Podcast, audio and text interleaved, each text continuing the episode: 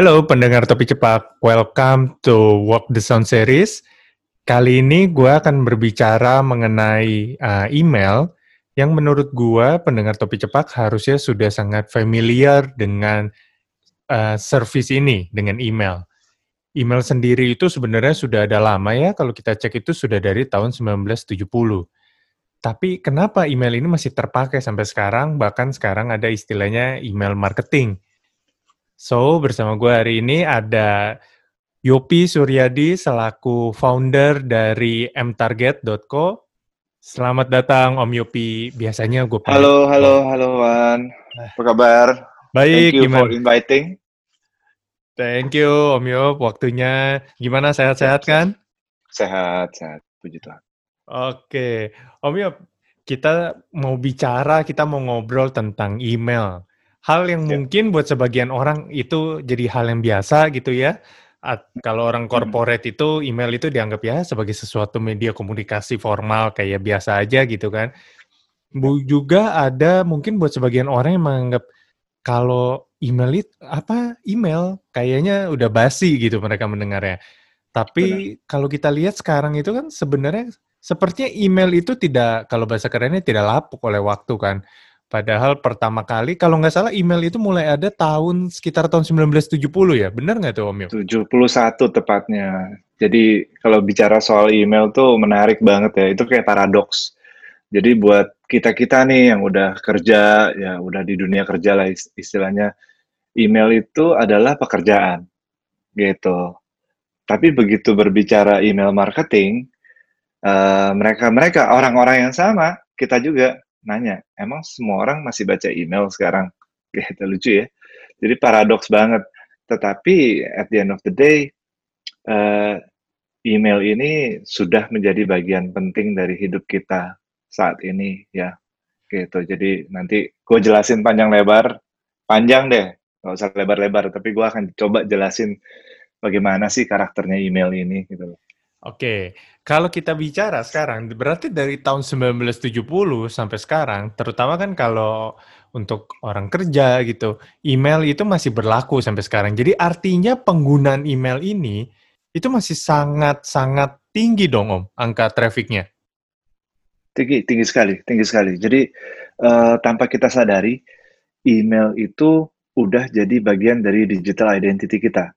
Jadi misalnya begini, Contohnya ya, contoh mudahnya gini.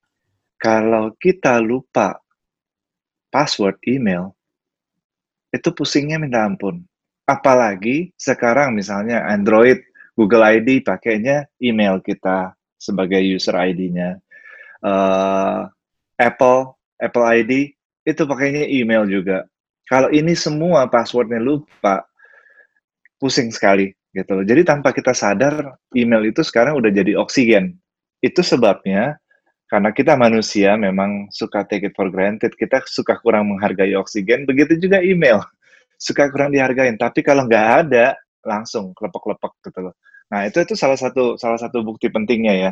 Nah kalau mau bicara soal usernya, nggak ada studinya sih. Ada studinya itu memang sekarang ini diperkirakan 4,6 miliar orang menggunakan email gitu. Jadi jadi uh, miliar tuh. Iya. Itu jumlah iya. yang banyak sekali.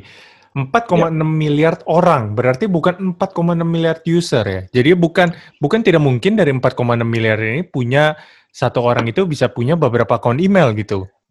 Betul, betul. Kayaknya kalau gue ca cari dari ini nggak nggak nggak gue nggak melakukan research ya, tapi gue lihat dari teman-teman dari orang dekat gue, uh, hampir semua punya email lebih dari satu, minimal dua.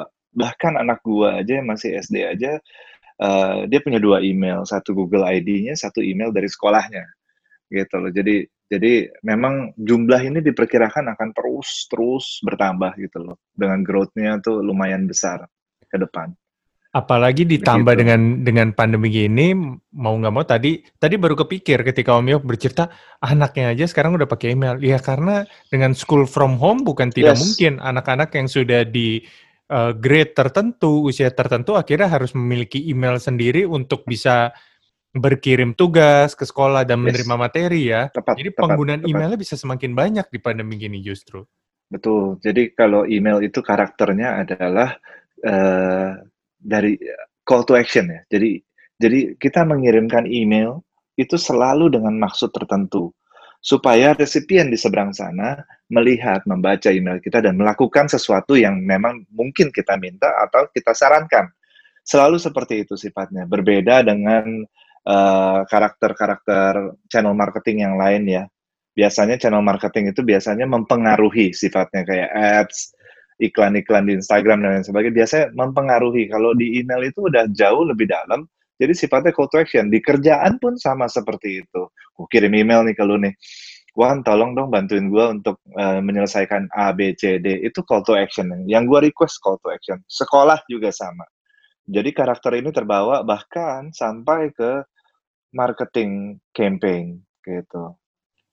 Tadi yang gue mau garis bawah, garis bawahi ya sebelum kita masuk ke email sebagai alat uh, marketing atau marketing tools adalah ketika Om Yop menyampaikan tanpa kita sadari email itu sudah menjadi identiti kita dan gue baru menyadari oh iya benar juga ya karena kita ya. kita berapa banyak sekarang aplikasi terus uh, even aplikasi dari handphone untuk login handphone sendiri semua selalu meminta email address kita Betul. dan Ya itu benar kayak yang dibilang Om Kalau kita lupa password email itu sama, pusingnya sama kalau kita lupa PIN ATM kadang-kadang. Iya, sama kehilangan kunci rumah juga.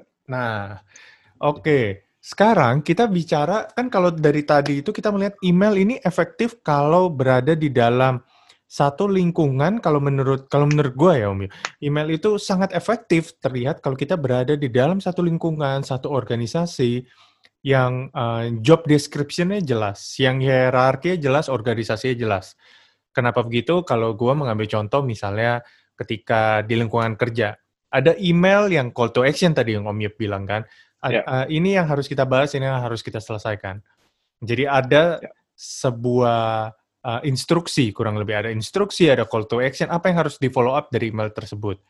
Kemudian email tersebut juga menjadi sebuah uh, gue nggak tahu ini berlaku secara umum atau enggak dan para pendengar topi cepat bagaimana menyikapinya.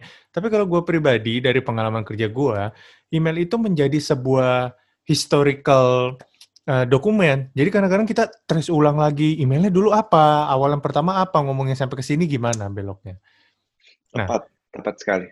Sekarang kita mulai sedikit mengarah bagaimana sih uh, email ini sebagai marketing tools Apakah seefektif ketika email ini berfungsi sebagai instruksi dalam sebuah organisasi, baik itu sekolah, perusahaan, dan lain-lain, atau bagaimana karakteristik email sebagai marketing tools atau yang kita sebut sebagai email marketing? Ya, oke. Okay. Gua, gua sebelum kita masuk ke sini, gue coba mau itu tadi menarik banget poinnya lo bahwa email ini kadang-kadang sering lah, bukan kadang-kadang digunakan sebagai arsip tempat untuk mengarasip semua pembicaraan, conversation atau atau tugas-tugas yang di, diberikan di pekerjaan ya. Betul. Menariknya apa? Di Undang-Undang ITE, email itu bisa menjadi barang bukti di pengadilan. Jadi sampai sebegitu pentingnya sebuah email itu. Nah, yang terakhir yang paling paling grass ini adalah yang pas waktu uh, Mark Zuckerberg, Amazon, Jeff Bezos, terus uh, eh, CEO Google sama CEO Microsoft dipanggil eh Microsoft apa siapa ya? Gue lupa. Jadi yang dipanggil sama Senat mm-hmm. dan Mark Zuckerberg itu capture dari emailnya dia waktu pembelian Instagram itu jadi barang bukti di di di Senat in dan dan sebut mereka udah nggak bisa ngapa-ngapain lagi sebetulnya. Padahal itu barang itu udah lama banget gitu loh tahun 2010 apa apa berapa waktu Instagram dibeli sama sama sama Facebook. Nah itu itu salah satu intermezzo aja menarik. Balik lagi ke pertanyaan sesudahnya. Uh, gue cerita sedikit ya tentang email marketing ya. Jadi uh, email ini, email marketing ini itu sebetulnya pada tahun 1971 itu muncul. Nah, yang yang menariknya adalah uh, pesan elektronik pertama yang dikirim itu di tahun 71 itu subjeknya kocak banget. Subjeknya itu baris pertama dari keyboard kita, huruf keyboard kita yaitu QWERTY UIOP gitu. Kalau kalau kalau anak zaman sekarang biasa ngetes-ngetes itu pakainya ASDF, GHJ, KL. Jadi itu itu di, di, di keyboard. Nah, pada tahun 78, 1978 ini yang menurut gua terjadinya game changer di area email marketing. pesan elektronik pertama, email elektronik pertama, email marketing pertama dikirim oleh para marketers itu mulai membanjiri inbox orang. Jadi uh, mereka se sejak tahun 1978 ini dikenalah nama spam. Karena uh, kita mengirimkan email banyak sekali ke inbox orang berharap bahwa ada penjualan dari sono karena sebelumnya berhasil. Nah, sejak 78 sampai sekarang jadilah yang kita kenal ada yang namanya spam di dalam dunia email marketing. Gitu. Nah, ta tahun 82 nama email itu diperkenalkan. Electronic mail itu disingkat jadi email. Gitu. Nah, di sekarang di sekarang ini sejak tahun 90-an kita kan ada ada Hotmail, ada ada Yahoo, ada Rocket Mail, Google belum ada, Google baru muncul berikutan tahun-tahun tahun 2000-an ya. Nah, uh, baru deh email marketing itu terus berkembang. Jadi pesan dari sini adalah setelah sekian panjang waktu, gua nggak tahu dari tahun 80 sampai sekarang itu berapa puluh tahun ya, lama banget, email itu masih tetap ada sampai sekarang tahun. dan ya. bahkan bahkan perannya menjadi semakin penting. So artinya ini crisis proof. Jadi tadi kalau lo bilang di masa pandemi ini ya memang semuanya memang uh, yang gue lihat trennya di di internal data kita ya uh, semua brand itu mulai beralih lagi kembali ke email gitu. Oke, okay. Nah. kalau gitu spesifik kita bicara apa sih sebenarnya email marketing itu sendiri? Apakah it's a, as a simply email that contain uh, marketing uh, campaign, marketing promotion, atau apa sebenarnya email marketing itu? email marketing itu sesuai dengan namanya email yang menawarkan sesuatu gitu ya yang yang melakukan kegiatan marketing atau email sebagai channel marketing. Kita bisa kenal channel marketing itu banyak. Ada bisa dibilang ada social media sekarang terus ada uh, offline uh, channel marketing dan dan lain sebagainya. Email ini salah satu aja. Gua nggak bilang email itu yang terbaik tapi menurut fungsinya dia merupakan salah satu bagian yang penting gitu. Contoh, uh, misalnya kita sering lihat iklan ya di Instagram ya, lihat di Instagram, terus kadang kita browsing, kita lihat iklan yang sama, terus akhirnya kita tertarik, kita klik. Di situ biasanya uh, langkah pertama mereka akan mencoba menawarkan kita untuk membeli barang ini. Kalau tidak, mereka akan mencoba meminta email address kita, benar nggak? Gitu. Nggak beli saat itu juga nggak apa-apa, tapi yang penting gue minta email lu dulu. Nah, setelah itu data email kita kita masukin, email address kita kita masukin, brand itu mulai mengirimkan email.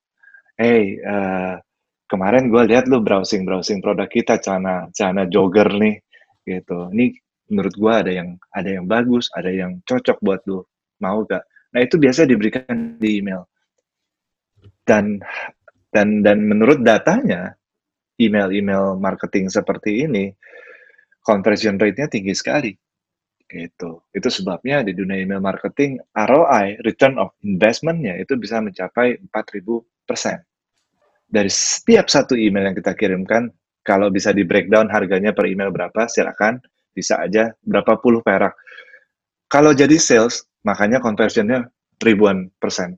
Itu email marketing. Isinya, isinya itu uh, kita kenal di dunia marketing ada dua macam uh, soft selling sama hard selling. Kalau di di dunia email marketing ini uh, di mana-mana sih sebetulnya hard selling itu nggak pernah berhasil. Hard hard sell never work menurut menurut gue ya gitu. Dan dan yang lain-lainnya juga. Ibaratnya ibaratnya kita lagi ke coffee shop terus atau di coffee shop itu ada satu artis yang kita suka tapi kita nggak kenal. Toto datang dat kita datang samperin langsung ngajak uh, eh ngopi yuk bareng yuk. Udah pasti nggak mau. Itu hard sell gitu. Nah di email ini ada ada lebih dalam lagi waktu kita pertama kali mendapatkan email address itu kita biasanya melakukan uh, strategi yang namanya welcome email. Welcome email ini apa sih? Welcome email ada adalah ngasih tahu ke mereka hey welcome. Karena mereka telah memberikan email addressnya ya jadi kita perkenalkan diri hey welcome to our company to our brand. Ini kita kita menjual ini ini ini ini. Next time kalau mau belanja gue kasih lu promo discount code jadi nggak jualan di awal gitu. Nah, kita bicara itu ngomongnya adalah uh, 4T 1S. Tell, tell, tell, tell, and sell.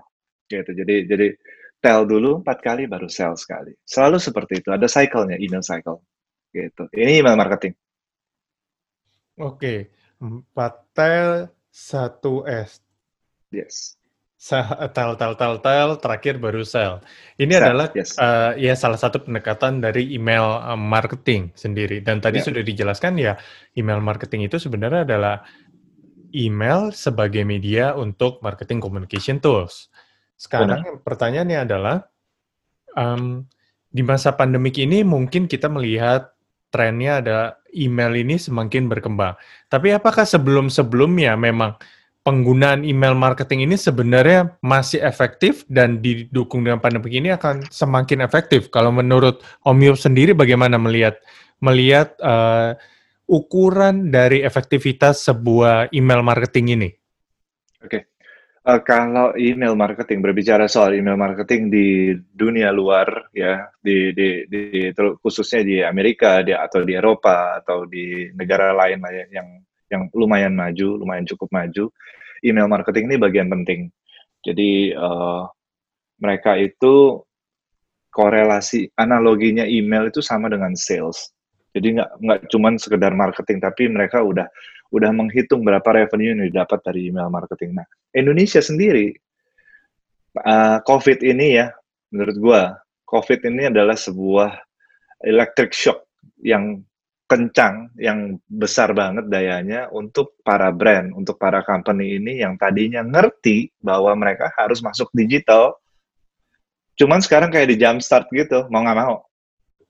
Kayak dipaksa Jadi, gitu kan? Iya, dipaksa. Mereka sih ngerti, cuman dipaksa, gue digital.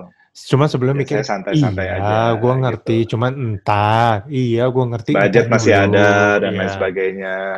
Jadi jadi uh, ini kondisinya kita. Gue bukannya menjelek-jelekan Indonesia, tetapi menurut gue sisi positif yang kita bisa ambil dari COVID daripada kita terus terus terus menerus uh, sedih, gile udah bulan Agustus hidup kita 2020 tuh hancur cuman gara-gara COVID ini. Tapi kan gimana caranya ambil ambil positif side? Positif side adalah semua bisnis sekarang dipaksa untuk go digital gimana pun caranya. Jadi mereka-mereka para marketers ini, terutama yang ngerti dan tahu tentang email marketing yang tadinya, oh gue masih ada channel yang lain, gue masih bisa uh, jor-joran lah di, di di di channel yang lain.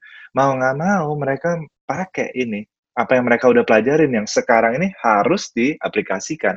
Jadi uh, kalau berbicara email marketing di Indonesia, yang tadinya ada beberapa company yang yang menggunakan email marketing sebagai keharusan. Dalam artian pokoknya channelnya A, B, C, D, sosial media, apa, apa, apa, apa, email marketing salah satunya. Cuman nggak benar-benar dilirik dengan serius. Gitu. Cuman sebagai pelengkap dari channel marketing mereka. Sekarang, mereka harus putar otak bagaimana caranya mendapatkan revenue dari setiap channel, karena semua udah makin ketat, bener gak? Gitu gue ada testimoninya satu dari salah satu uh, user kita gitu ya. Brand retail gue nggak sebut brand mereknya. Tapi tapi ini testimoni dari mereka tuh kayak menyenangkan hati sekali gitu loh. Mereka ini brand retail yang punya banyak toko di mall. Okay, lu bisa bayangin deh. You can imagine that. Punya banyak toko di mall dengan kondisi covid sekarang mall banyak yang uh, bertutupan sekarang baru mulai buka dan itu pun nggak terlalu rame tapi mereka akhirnya menemukan channel revenue baru melalui email. Itu buat gue kayak wow. Gue sendiri sampai sampai amazed gitu loh. Mereka bisa bisa bisa bilang eh ya uh, ke ke salah satu tim revenue kita yang ngomongnya eh kita ini uh, pelan-pelan naik loh statsnya statistiknya email marketing pelan-pelan naik dan yang lebih yang lebih menyenangkan lagi adalah kita dapat revenue dari sini. Wah itu udah menurut gue salah satu trigger dunia digital Indonesia itu akan jauh lebih bergairah di masa depan, terutama email marketing. Oke, okay. itu kan tadi uh, testimoninya itu cukup cukup mengejutkan in, in a good way ya maksudnya It, sangat mengejutkan yeah. bagaimana sih email marketing itu akhirnya menjadi source revenue baru mereka. Tapi sekarang pertanyaannya nih, kita sadar di kondisi pandemi ini banyak sekali hal yang berubah Dan positifnya lagi, yang gue pengen soroti adalah banyak akhirnya yang mencoba memulai bisnis baru kan Om Yop, memulai bisnis baru yang dari ya startnya mulai dari kecil gitu kan. Nah, kalau tadi kita bicara email ini mungkin bisa jadi efektif, dirasa efektif sekarang atau kita mendengar testimoni dari perusahaan-perusahaan besar. Kalau orang yang baru memulai atau pebisnis yang baru gitu, memulai bisnisnya, anggaplah UMKM gitu baru mulai. Bagaimana cara mereka mulai bisa menggunakan email marketing ini? Karena di understanding saya, email ini baru akan berfungsi kalau kita sudah mempunyai database. Ya kan? Ya, benar. Kita kita punya nih, kita punya database yang bagus, baru kita bisa tembak ini emailnya. Tapi apa yang terjadi kalau kita baru memulai bisnis? Oke. Okay. Bagaimana kita bisa menggunakan email marketing ini? Apakah kalau kita bicara cycle bisnis cycle itu, apakah dari awal kita sudah bisa mulai membangun, atau nanti ada periode ketika mungkin di awal itu kita ngumpulin database customer dulu, baru nextnya baru kita blast, atau bahkan dari awal sebenarnya kita bisa mulai Om Yop? Sebetulnya ini menarik banget nih pertanyaan uh, one million dollar question. Jadi banyak banget yang yang ada dua ada dua tipe pengguna email marketing. Yang satu punya banyak sekali database, tapi nggak tahu mau diapain. yang kedua adalah mengerti sekali tentang email marketing, tapi nggak punya database. Gitu loh. Biasanya yang tipe pertama ini ya biasa kita kita ajarkan dan lain sebagainya ada ada caranya. Tapi kalau yang pertama yang nggak punya database dan mau mulai dan mengerti email marketing itu, saran gue nomor satu adalah yang mutlak harus diikutin. Jangan pernah membeli database. Jangan itu, pernah membeli database. Itu haram yes. tuh hukumnya tuh. Uh, ya, uh, boleh dibilang seperti itu. Gue jelasin kenapa sih nggak boleh.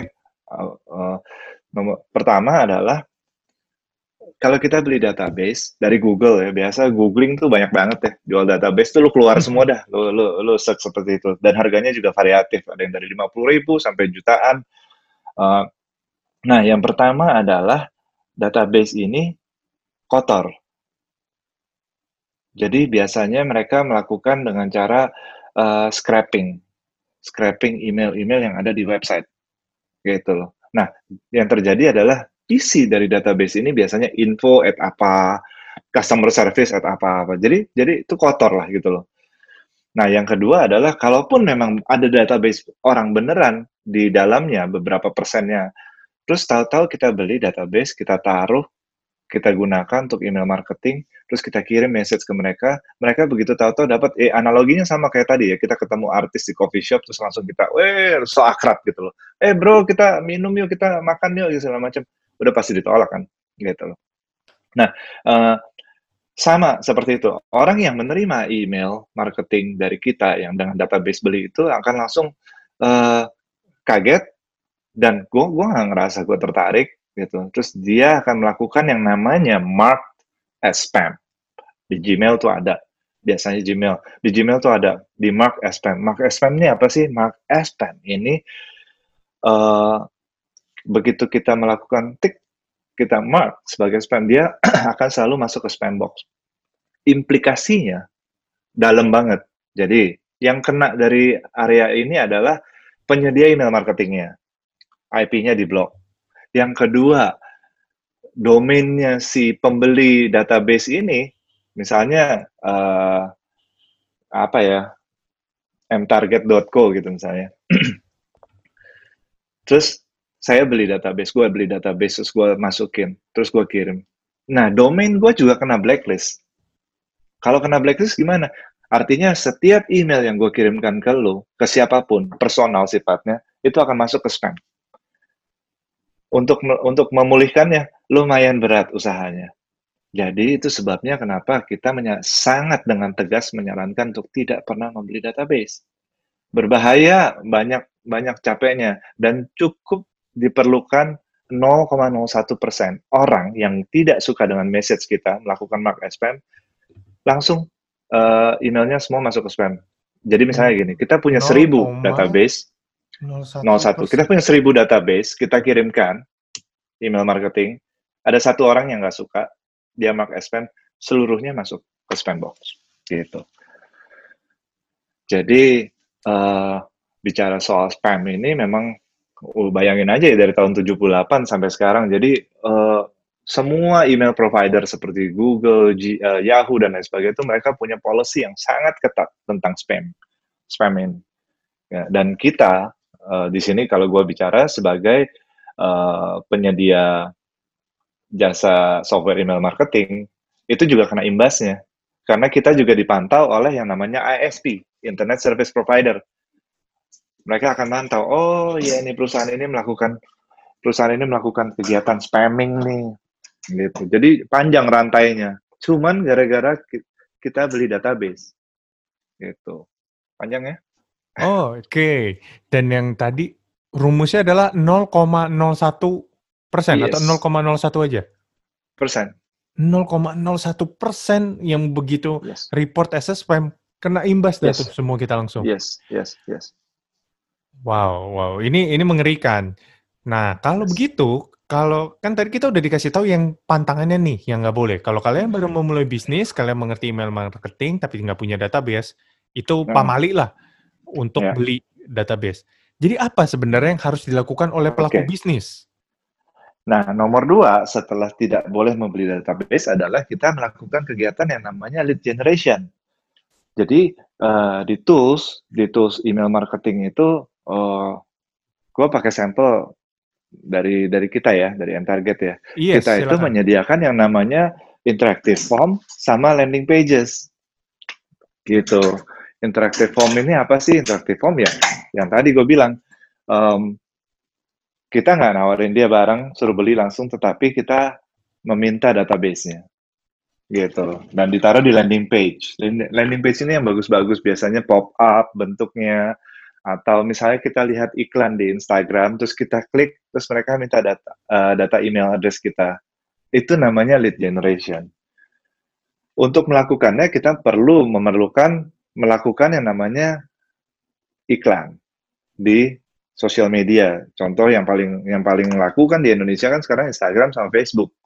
Gitu, Instagram untuk anak muda, Facebook buat orang-orang yang lebih dewasa, lebih matang. Gitu. Jadi jadi memang kita perlu melakukan itu. Start with what you have. Kalau gua ya, selalu seperti itu. Lu punya berapa database lu? 100 lu pakai dulu aja. Dari 100 kita bisa ngeset strateginya bagaimana caranya 100 orang ini amplify jadi 1000 orang jadi 10 ribu orang dan seterusnya dan seterusnya. Strategi marketingnya banyak, referral dan lain sebagainya. Itu namanya network effect.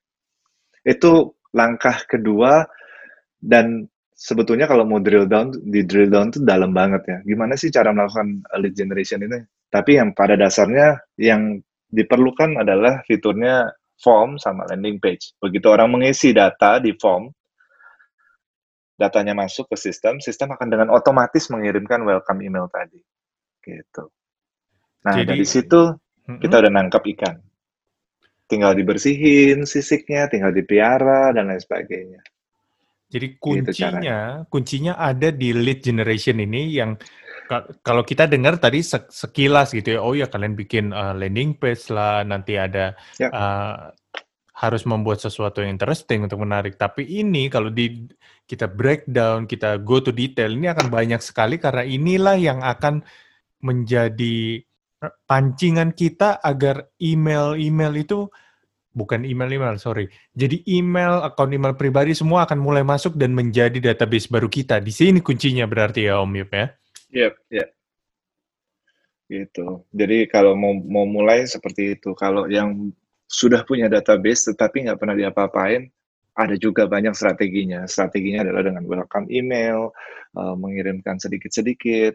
Nanti data ini, uh, email address ini, para email address ini nggak cuma jadi sekedar email address, one. Kalau sudah melakukan kegiatan email marketing, i, para email address ini akan menjadi se seorang persona, akan menjadi sebuah persona kok bisa begitu? Jadi nggak cuma sekedar deretan email address, nama, email address atau nomor telepon nggak cuma jadi sekedar itu, tapi udah jadi persona. Persona itu apa sih cara ngukurnya?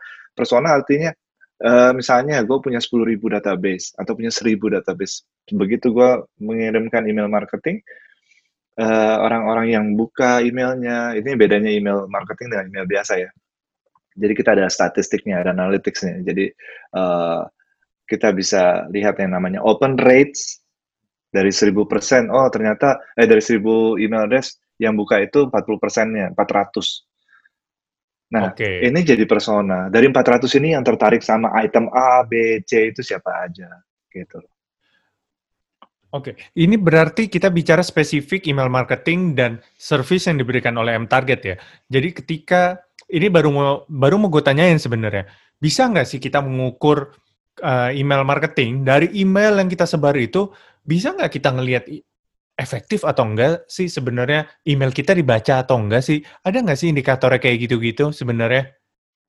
Bisa, bisa banget. Setiap kali lo mau tanyain, gue udah jualan duluan, tenang aja. Jadi gini, uh, efektivitas dari sebuah email marketing itu, uh, kalau waktu kita baru mulai ya ada beberapa step, ada beberapa beberapa target. Jadi misalnya, kalau baru mulai, yang kita perhitungkan itu adalah open rates. Open rates ya ya. Kalau open rate kalau itu berarti email masuk terus berapa persen orang yang membuka? Yes. Dibuka aja gitu ya. Jadi cuman ada yeah. email masuk, diklik gitu di kalau yeah, yeah. kalau kita pakai apa pakai gadget gitu, pakai handphone gitu minimal kita klik emailnya terus kita ngeliat body emailnya gitu ya. Yes, yes, yes. Kita baca, okay. kita asumsikan baca gitu. Nah itu untuk awal-awal. Nah biasanya uh, para brand, para email marketers ini berusaha memompa angka open rates ini dulu. FYI di dunia ini secara general ya, open rates yang bagus itu angkanya 20%. 20% open rates. Can you imagine dengan 20% general open rates itu bisa di bisa bisa diambil kesimpulan bahwa email marketing mempunyai return of investment itu 4000 persen gimana kalau 100% kan gokil gitu. Jadi jadi memang uh, memang segitu tajamnya. Itu satu. Nah, kalau udah udah melakukan campaign email marketing terus-menerus itu biasanya yang kita pantau itu adalah namanya click rate.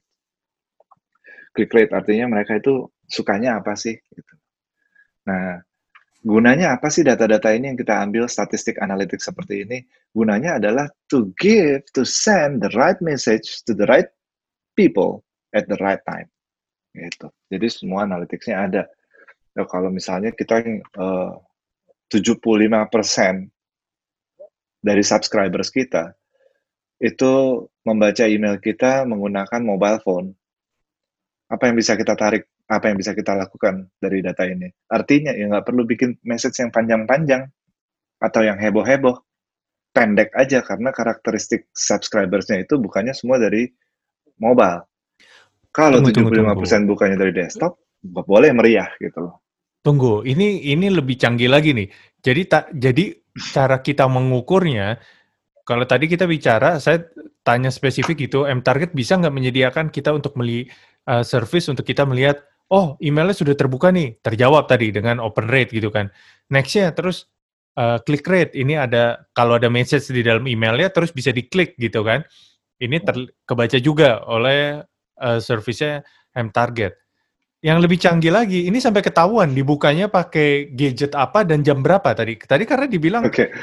to, to the correct people and correct ya correct time gitu, right people, right yeah. time gitu. Jadi kebaca Send juga right gitu bisa. The right people at the right time. Kebaca Pada juga dasarnya gitu. gini, singkatnya, singkatnya begini. Uh, dengan email marketing kita bisa mengetahui siapa buka, kapan, di mana, dan pakai apa, jam berapa, berapa kali dia baca. Wow. Wow, oke. Okay. Berarti dengan agak creepy tapi tapi kita bukan ini konteksnya bukan stalking ya, tapi ini bukan creepy. Uh, marketing. kalau saya dua sisi selalu ada dua ya, sisi. Iya, makanya. Tapi kalau gua melihat ini sebagai pebisnis, wow, ini ini keren. Jadi gimana gua bisa mentargetkan yang spesifik? Kalau memang jam bukanya orang rata-rata, anggaplah jam bukanya rata-rata jam 7 malam, ya jangan jangan kirim email jam 9 malam karena dia akan baca kemungkinan besar dia baca besoknya lagi atau bahkan nggak kebaca gitu kan. Karena udah keburu dan, ketumpuk dan email itu nggak ada di atas. Benar, ya, benar keburu banget. ketumpuk sama yang lain. Oke, benar. ini harus diperhatikan juga. Tapi sebenarnya It, ini semua bisa menjadi senjata yang useful kalau kita pergunakan dengan baik kan, dalam arti, oke okay, kita udah tahu timingnya, kita tahu gadgetnya, tapi kita kita nggak boleh melupakan yang paling, kalau menurut gue, kita nggak boleh melupakan hal yang paling esensial dari sebuah email marketing, Om Yup. Nggak tahu menurut Om Yup, benar atau enggak? Karena menurut gue, itu dia. Kita mau bahas. Jadi mau seberapa pun kita tahu, anggaplah kita tahu dia buka pakai device-nya, misalnya dia pakai di handphone, bukan desktop kita tahu jam bukanya rata-rata jam 7 malam atau jam 8 malam yeah. ketika dia yeah. sudah bersantai yeah. gitu kan. Yeah. Terus kita tahu hobinya dia apa gitu, interestnya lah bukan hobi, interestnya dia apa dari yeah. dari klik rate yeah. itu kita. Tapi kalau kita kontennya nggak bagus, tetap aja itu semua nggak nggak akan menjadi apa-apa kan? Betul, betul, betul. Jadi jadi konten is still the king, gitu loh. Uh, apa ya menurut gua konten itu sampai sampai hari ini tuh tetap masih jadi rajanya gitu uh, apa ya terus mm -mm. Mm -mm.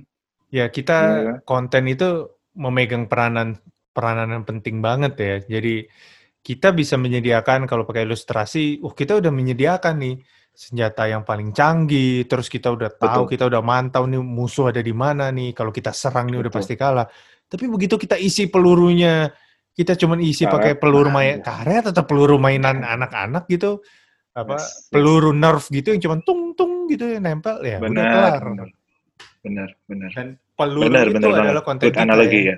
Ya. ya. Konten adalah pelurunya. Nah itu itu udah paling penting. Begitu pelurunya mengenai sasaran, tepat sasaran, itu langsung, itu langsung dah pokoknya kena banget gitu loh. Nah ini gue ada beberapa insight ya dari dari data internal kita ya. Jadi kayak misalnya di Indonesia ini insight-nya industri apa sih yang paling banyak menggunakan email marketing di Indonesia? Nah, selama ini kan belum ada nih. Jadi kita setelah uh, tiga tahun kita mengumpulkan data ini dan akhirnya dapat kayak misalnya nomor satu itu yang menggunakan itu uh, media e-commerce sama retail. Yang menarik tuh retail dan yang ketiga itu education.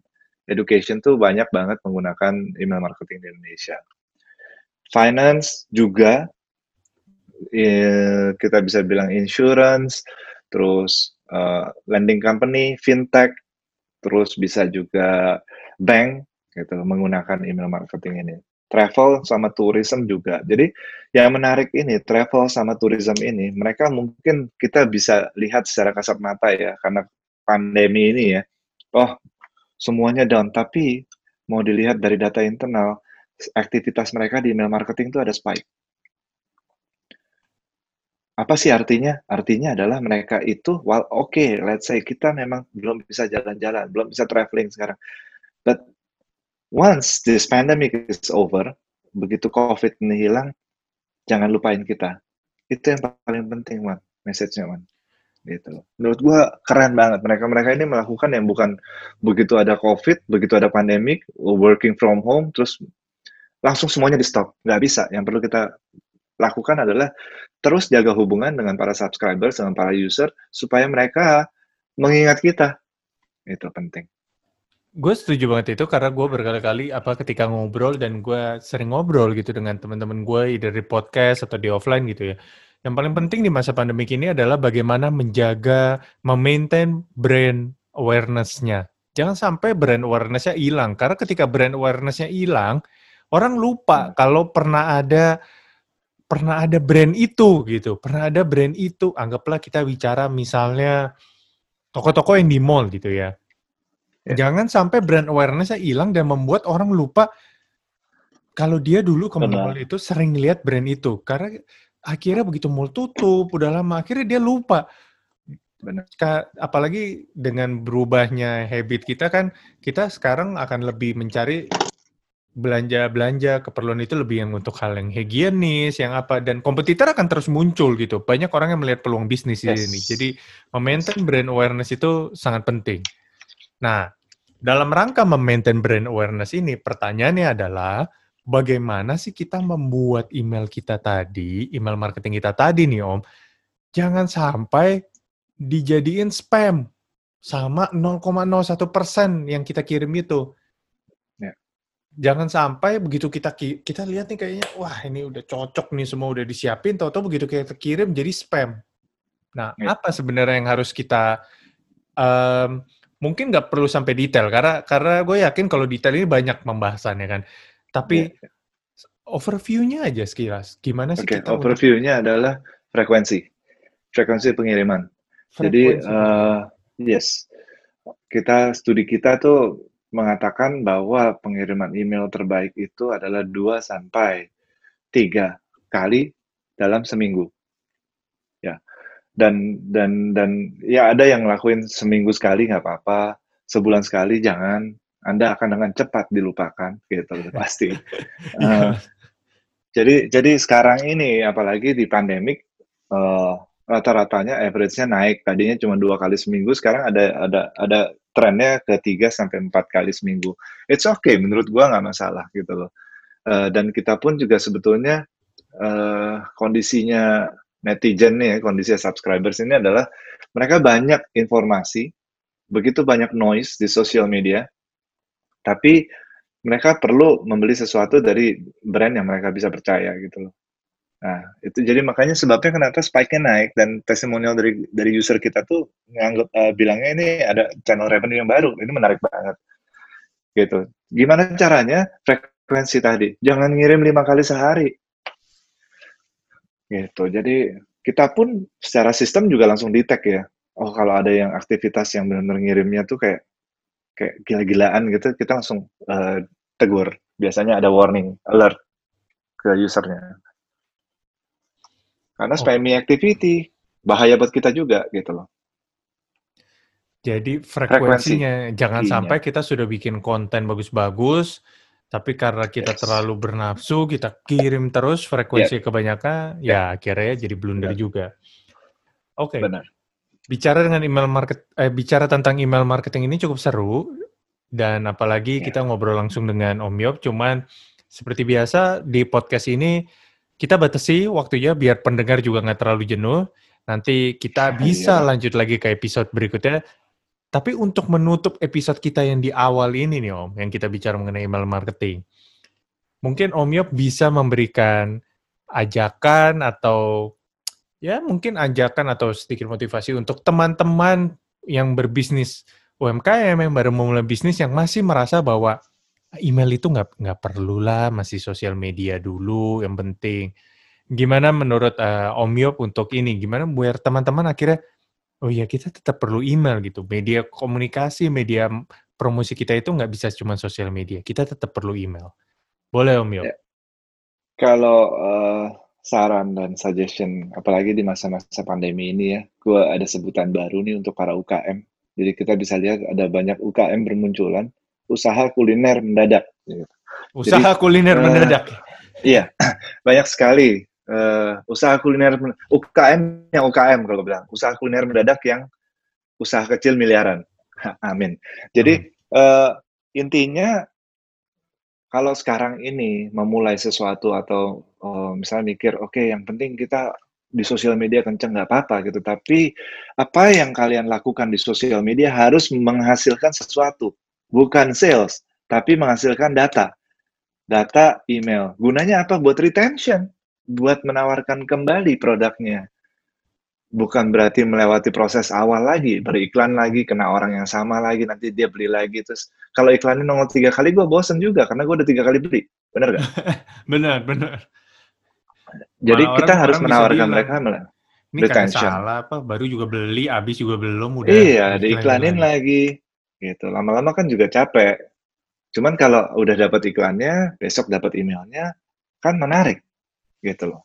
Ada beberapa brand lah yang melakukan hal seperti ini dulu. Dan gue suka sekali dan I'm the re- langsung repeat order. Gue langsung repeat order gitu karena memang kontennya bagus, cara penyampaiannya jauh lebih personal sekarang. Gitu. Okay. Jadi memang penting nggak email marketing untuk dilakukan? Penting jawabnya. Oke, Om Yop, sebelum kita tutup sesi ini, seingat gue ya. dan apa sepenglihatan gue, M Target itu sering mengadakan ada digitalk, series, terus yes. ada podcastnya juga, dan ada channel buat orang-orang bisa diskusi dan belajar.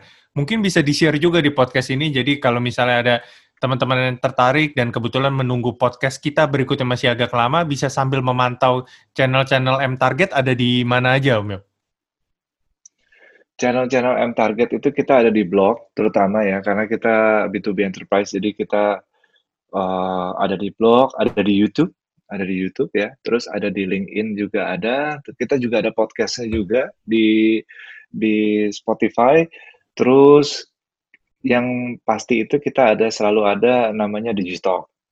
Digitalk itu dari awal M Target berdiri itu selalu ada. Sekarang bentuknya online uh, di via Zoom ya. Nah itu channel-channel. Kenapa sih kok banyak begitu ya? Karena memang uh, dunia email marketing di Indonesia membutuhkan lebih banyak porsi edukasinya. Jadi kita memang pengen sharing uh, apa sih pentingnya gitu loh. Dan dan dari semua ini hampir nggak ada yang hard sell gitu. Kalau hard sell saya bilangnya, gue bilangnya itu workshop. Jadi memang buat user yang udah bayar dan sebagainya. Nah, workshop kita ada training workshop itu setiap minggu ada. Tapi kalau Digitalk ini ada infonya semua ada di blog.mtarget.co.co. Jadi silah, uh, silakan lihat di situ. Gitu. Oke kalau gitu. Sekali lagi Om Yopi, terima kasih untuk waktunya. Sukses terus untuk M Target dan Gue yakin kita pas, pasti akan ketemu lagi di episode post, podcast berikutnya karena bicara email marketing masih cukup luas. Tadi bicara lead yeah, generation yeah, aja baru di awal gitu. Ya.